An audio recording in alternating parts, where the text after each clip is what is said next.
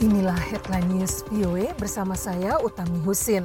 Pemerintah Thailand telah memutuskan untuk menunda pemberian dua kapal selam dari Tiongkok. Keputusan itu diambil pemerintah dengan membatalkan permohonan ke parlemen untuk menyertakan dana bagi uang muka transaksi itu dalam anggaran tahun fiskal 2021. Juru bicara pemerintah Anucha Burapa Chaisri mengumumkan Senin 31 Agustus Perdana Menteri Prayut Chan Ocha yang saat ini juga menjabat sebagai Menteri Pertahanan telah memberitahu Angkatan Laut negara itu mengenai pembatalan transaksi senilai 723 juta dolar tersebut tersebut. Anucha mengatakan pembelian itu ditunda hingga tahun fiskal 2022. Ia juga mengungkapkan pemerintah telah membatalkan permohonan dana sebesar 103 juta dolar untuk uang muka transaksi itu. Pembelian kapal selam menjadi isu politik hangat di Thailand. Banyak pihak menyatakan pembelian itu tidak bisa dibenarkan sewaktu negara tersebut menanggung beban ekonomi besar akibat wabah virus corona. Berbagai media Jepang menyatakan Kepala Sekretaris Kabinet Jepang Yoshihide Suga akan berusaha menggantikan Shinzo Abe sebagai Perdana Menteri mendatang negara itu. Suga diperkirakan akan mengumumkan pekan ini bahwa ia akan berupaya menjadi Ketua Partai Demokrat Liberal LDP. Para kandidat lain yang mengincar jabatan tersebut antara lain mantan Menteri Pertahanan Shigeru Ishiba dan mantan Menteri Luar Negeri Fumio Kishida. Berdasarkan sistem parlementer Jepang, partai berkuasa memilih orang yang akan menjadi Perdana Menteri, biasanya ketua partai itu.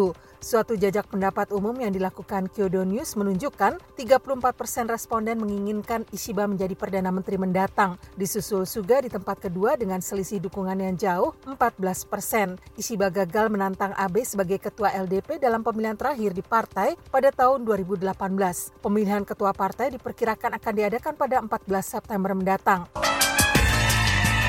Anda dapat mengirim email kepada kami di voaindonesia at voanews.com. Polisi Israel hari Minggu memeragakan sistem laser baru yang dimaksudkan untuk mencegat balon bermuatan bahan peledak yang diluncurkan dari jalur Gaza. Sistem baru itu memiliki tingkat akurasi 90 persen, kata juru bicara polisi Israel, Miki Rosenfeld.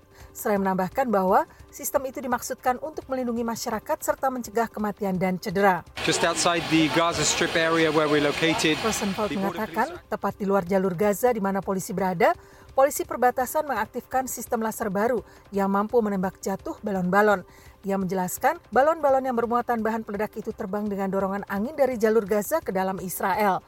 Militer Israel sebelumnya pada hari Minggu mengatakan bahwa sistem itu menghantam target-target militan di Gaza sebagai tanggapan atas balon peledak yang terus-menerus melintasi perbatasan dari wilayah yang dikuasai Hamas. Tidak ada laporan mengenai korban di kedua belah pihak. Kelompok-kelompok terkait Hamas telah meluncurkan sejumlah besar balon pembakar ke Israel dalam beberapa minggu terakhir yang telah membakar lahan pertanian yang luas setelah meledak. Israel sejauh ini menanggapinya dengan serangan udara dan tembakan tank. India mengatakan Senin 31 Agustus pasukannya telah melumpuhkan aksi provokatif militer Tiongkok dekat perbatasan yang dipersengketakan di kawasan Ladakh, Kashmir.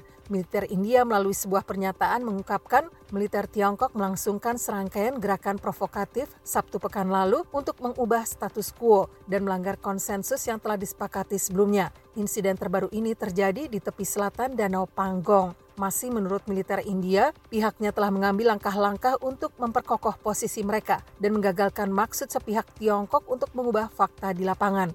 Tiongkok tidak mengeluarkan pernyataan apa pun terkait insiden pekan lalu tersebut. Protes berlanjut hari Minggu di kota Portland, Oregon, sementara gubernur negara bagian itu bertekad akan memperkuat polisi dan mengatasi masalah mendasar yang telah menggerakkan demonstrasi berbulan-bulan menentang ketidakadilan rasial. Salah satu kelompok demonstran hari Minggu berunjuk rasa di sebuah bangunan yang digunakan oleh penegak hukum dan seperti pada kebanyakan malam semasa demonstrasi, polisi Portland menyatakan kegiatan mereka melanggar hukum dan melakukan penangkapan. Gubernur Oregon Kate Brown dalam suatu pernyataan minggu larut malam mengemukakan bahwa setiap orang termasuk para pejabat terpilih, penegak hukum, dan tokoh masyarakat perlu bersatu menghentikan siklus kekerasan di Portland dan bahwa perubahannya tak akan muncul dari kerja keras untuk mencapai keadilan rasial. Brown mengumumkan kepolisian negara bagian Oregon akan mengirim petugas ke Portland untuk membebaskan para investigator lokal dari menangkap dan mendakwa mereka yang terlibat dalam tindak kekerasan dan akan menyelenggarakan forum publik dengan wali kota Portland, penyelenggara protes, dan pemimpin masyarakat. Pendengar, demikian Headline News VOA.